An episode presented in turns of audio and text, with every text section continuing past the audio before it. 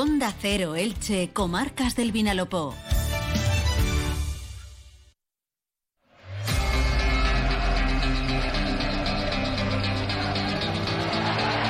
Deportes en Onda Cero Elche, con Monserrate Hernández.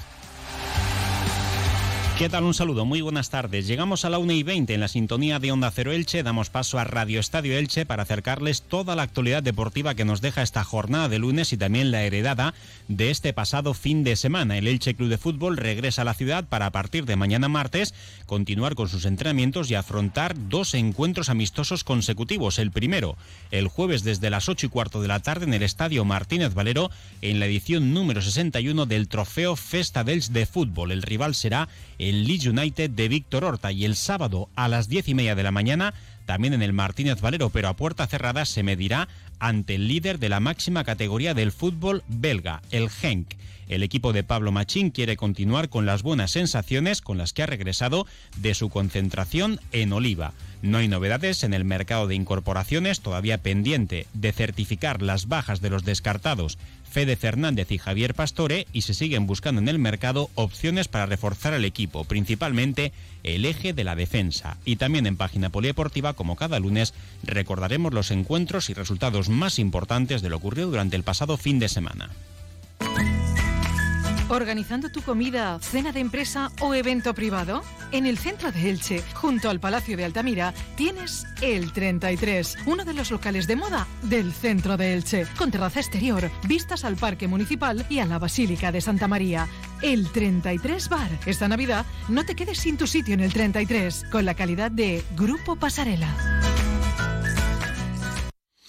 El Elche Club de Fútbol regresa a casa después de dos días de descanso y mañana martes desde las diez y media de la mañana en el estadio en el campo municipal José Diez Iborra, el equipo de Pablo Machín comenzará su semana de trabajo que va a contar con dos partidos amistosos. Como decíamos en titulares, el próximo jueves a las ocho y cuarto de la tarde, el Elche, con entrada gratuita para los abonados, pondrá en liza, en disputa, la edición número 61 de su clásico veraniego, el Trofeo Festa de Elche, un partido que el pasado verano fue aplazado como consecuencia de la resiembra del césped del Estadio Martínez Valero y que ahora en otoño, el jueves a las ocho y cuarto, le va a medir ante un rival de mucho prestigio, como es el Leeds United, un conjunto que en la Premier League ahora mismo está fuera de los puestos de descenso y que por tanto va a medir ahora mismo las fuerzas del equipo ilicitano. Un Leeds que está por delante de la clasificación en la Premier, decimoquinto, por delante del West Ham, del Everton, del Nottingham Forest, del Southampton y del Wolves, lo que viene a evidenciar el enorme potencial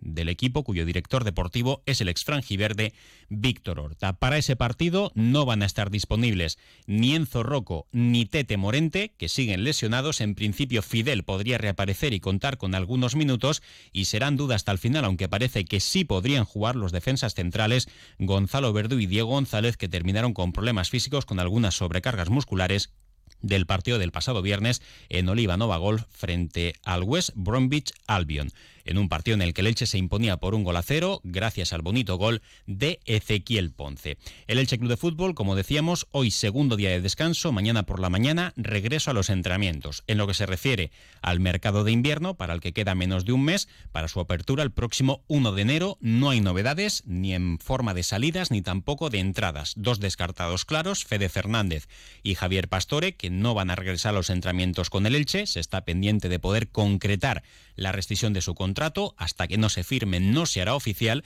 pero por un lado Javier Pastore se encuentra en Qatar disfrutando del Mundial como un aficionado más, trabajando por su cuenta y como ha dicho, en diferentes medios de comunicación hasta que no termine el Mundial el próximo 19 de diciembre, la final es el 18, pues a partir del 19 tomará una decisión sobre su futuro. Tiene ofertas de la MLS de Estados Unidos, ofertas de Turquía, de Brasil e incluso se habla de Italia, donde el Palermo, equipo donde hace ya bastantes años tuvo la oportunidad de realizar dos grandes temporadas, está ahora mismo en la Serie B y es un futbolista que cuenta con muy buen cartel. Para él ha reconocido Javier Pastore que sería ilusionante poder regresar a ese equipo, donde no va a jugar es en el Elche eh, su fichaje despertó muchísima expectación el verano pasado, una vez se cerró el mercado, pero la verdad es que no ha podido estar a la altura de las expectativas. Y quien sí espera estar a la altura de lo esperado es el técnico Pablo Machín. Sabe que tiene un reto histórico en la liga, nunca antes un equipo que en los 14 primeros partidos no logró el triunfo ha logrado salvarse, pero Pablo Machín está muy contento de lo que está viendo entre sus jugadores, futbolistas que dice le miran a los ojos y le miran a la cara y que están esperando que les dé las herramientas necesarias para poder mejorar individual y colectivamente. Vamos a escuchar qué es lo que decía Pablo Machín este fin de semana en los canales oficiales del Elche Club de Fútbol. Bueno, pues esa es la idea, ¿no? Un club centenario como el Elche seguro que ha tenido, como tú comentas, pues muchos momentos y ojalá que otro sea el de mantener la categoría en esta, bueno, esta vez. ¿Cómo de convencido está Pablo Machín de cara este reto?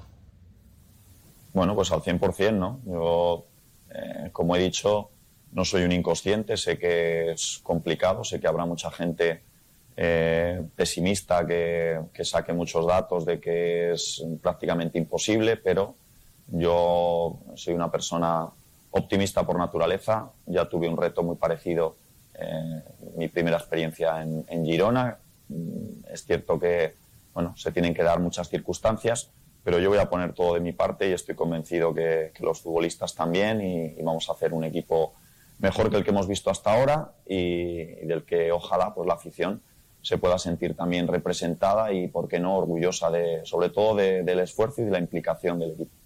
¿Qué supone para ti llegar a, al Elche Club de Fútbol?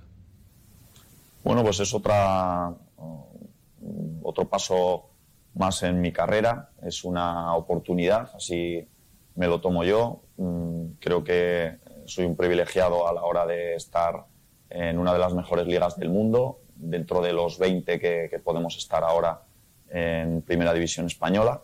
Y bueno, eh, una oportunidad también para seguir progresando, seguir mejorando, convertirme en un entrenador con más experiencias que al final te hace también ser mejor. Y bueno, eh, lo que nos gusta a los entrenadores, que es el día a día, pues eh, estar otra vez disfrutándolo y tratar de que sean más los, los disfrutes del proceso que, que, no también los momentos que hay y los entrenadores somos eh, el ojo del huracán en los que también cuando las cosas no van tan bien pues se focaliza en, nuestra persona, ¿no? Pero esto lo damos por hecho y seguro que ya estoy disfrutando y que voy a disfrutar de todo este proceso.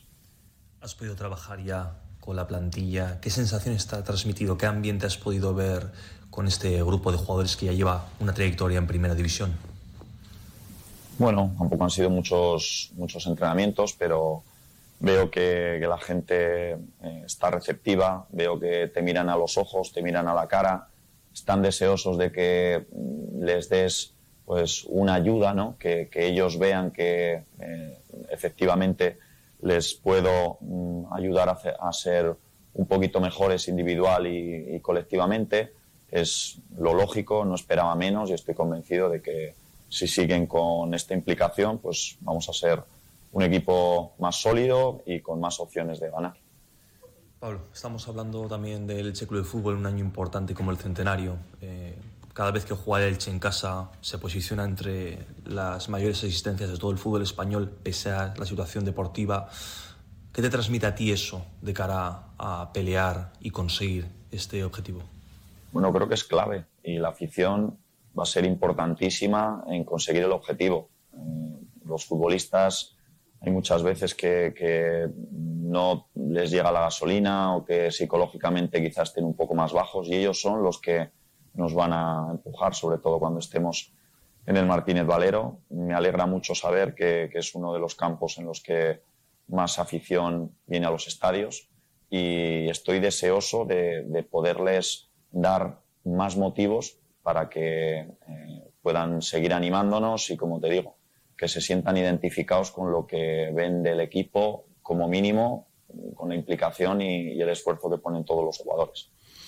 Bueno, pues las palabras de Pablo Machín, que mañana en el regreso al trabajo habrá doble sesión de entrenamiento, el miércoles trabajo por la mañana, jueves sesión de activación, después el partido amistoso, viernes también sesión de trabajo y el sábado ese compromiso amistoso previo de nuevo al descanso que tendrá el grupo, pensando en la siguiente semana donde también se espera que, se espera que pueda haber algún compromiso más de preparación. Recuerden que el regreso a la competición será dentro de dos semanas, el martes 20 de diciembre, en el Estadio Pedro Escartín frente al Guadalajara, segunda eliminatoria de la Copa y el regreso a la Liga será el jueves 29 de diciembre fuera de casa en el Metropolitano ante el Atlético de Madrid.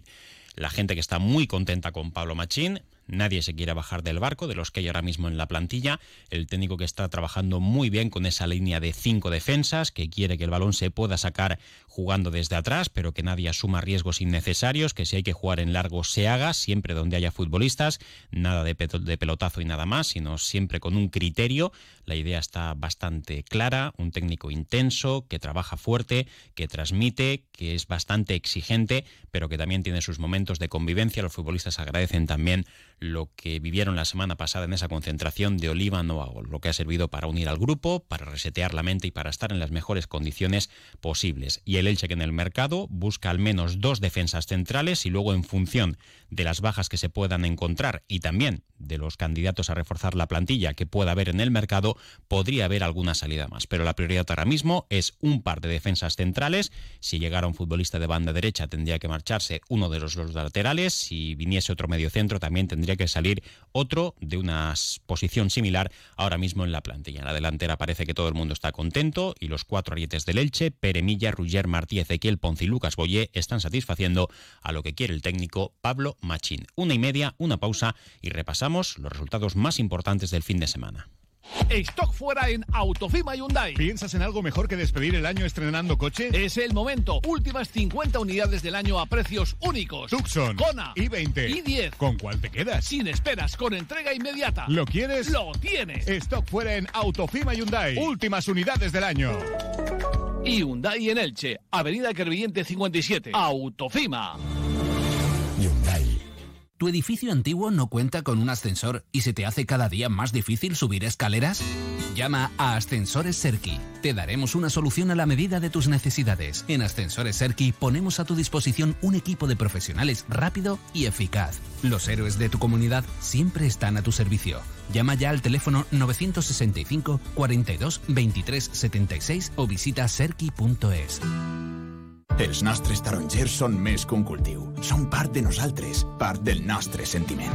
Ara, taronges i mandarines valencianes ja tenen marca.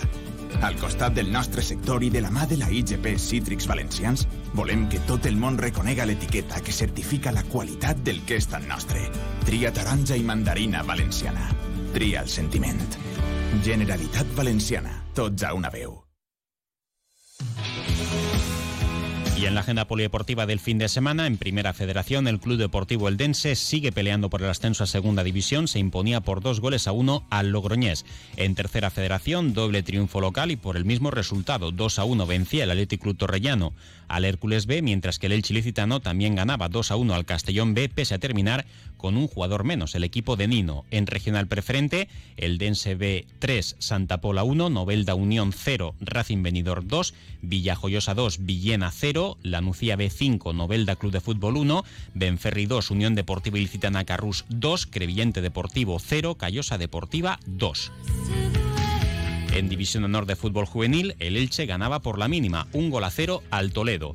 En la Liga Nacional, destacar que el Elche Juvenil B se imponía por 0-2 al Paterna, el Intango caía goleado 5-1 en el campo del Roda y el Kelme sumaba un valioso punto en el campo del Levante Juvenil B. En la Primera Nacional Femenina, otra victoria más para el Elche de Pepe Contreras, esta vez por 0-4 ante el Levante C, con la presencia de la delantera Sara Roca en la grada presenciando el encuentro. En fútbol sala no cambian las cosas y en la Primera Nacional, el Juventud del Clínica Blasco volvía a salir goleado, esta vez por un gol a 6 ante el Atlético Navalcarnero. En balonmano, Liga Guerreras Iberdrola saltaba la sorpresa y el Club Balonmano Elche cedía de 5, 21-26 ante el Club Balonmano Porriño y este próximo fin de semana tendrá la competición autonómica en la European Cup, una doble eliminatoria que será en casa en el pabellón Esperanza Lac, retransmitida en directo por APUN. En balonmano, en la primera nacional masculina, el club balonmano Elche empataba 23 goles en la pista del balonmano Almoradí. El Elda caía de 2, 24-26 ante el San Vicente, mientras que el Cartagena ganaba 32 a 24 al Hispanitas de Petrer. En voleibol en Primera Nacional, el Club Voleibol Cuenca caía por un set a 3 ante el equipo ilicitano del Club Voleibol Elche. En waterpolo, en la primera femenina, el Club Waterpolo Elche cedía 6 a 11 ante el Concepción Ciudad Lineal. Y ese mismo enfrentamiento en la segunda masculina también se saldaba para el equipo visitante. 4-10 caía el Club Waterpolo Elche. En baloncesto en la Liga EVA, el Club Baloncesto Ilicitano también perdía por 54 puntos 65 ante el Carolinas. Y para terminar, recordar que la tradicional carrera de Navidad de la Unión Ciclista Ilicitana, esta vez denominada Carrera del Jamón, porque cada ganador de cada una de las categorías obtendrá un jamón de regalo, se celebrará el sábado 17 de diciembre desde las 3 y media de la tarde con salida y meta frente a Ciclos Boyer en la avenida de Jubalco y la inscripción cuesta 15 euros a través de la página de la Federación de Ciclismo de la Comunidad Valenciana y los socios de la Unión Ciclista tendrán su participación gratuita. No queda tiempo para más, lo dejamos aquí. Ahora información local con David Alberola, que llega con noticias bastante importantes. Un saludo.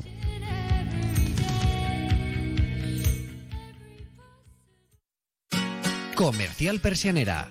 Puertas, tableros, parquets, cocinas y bricolaje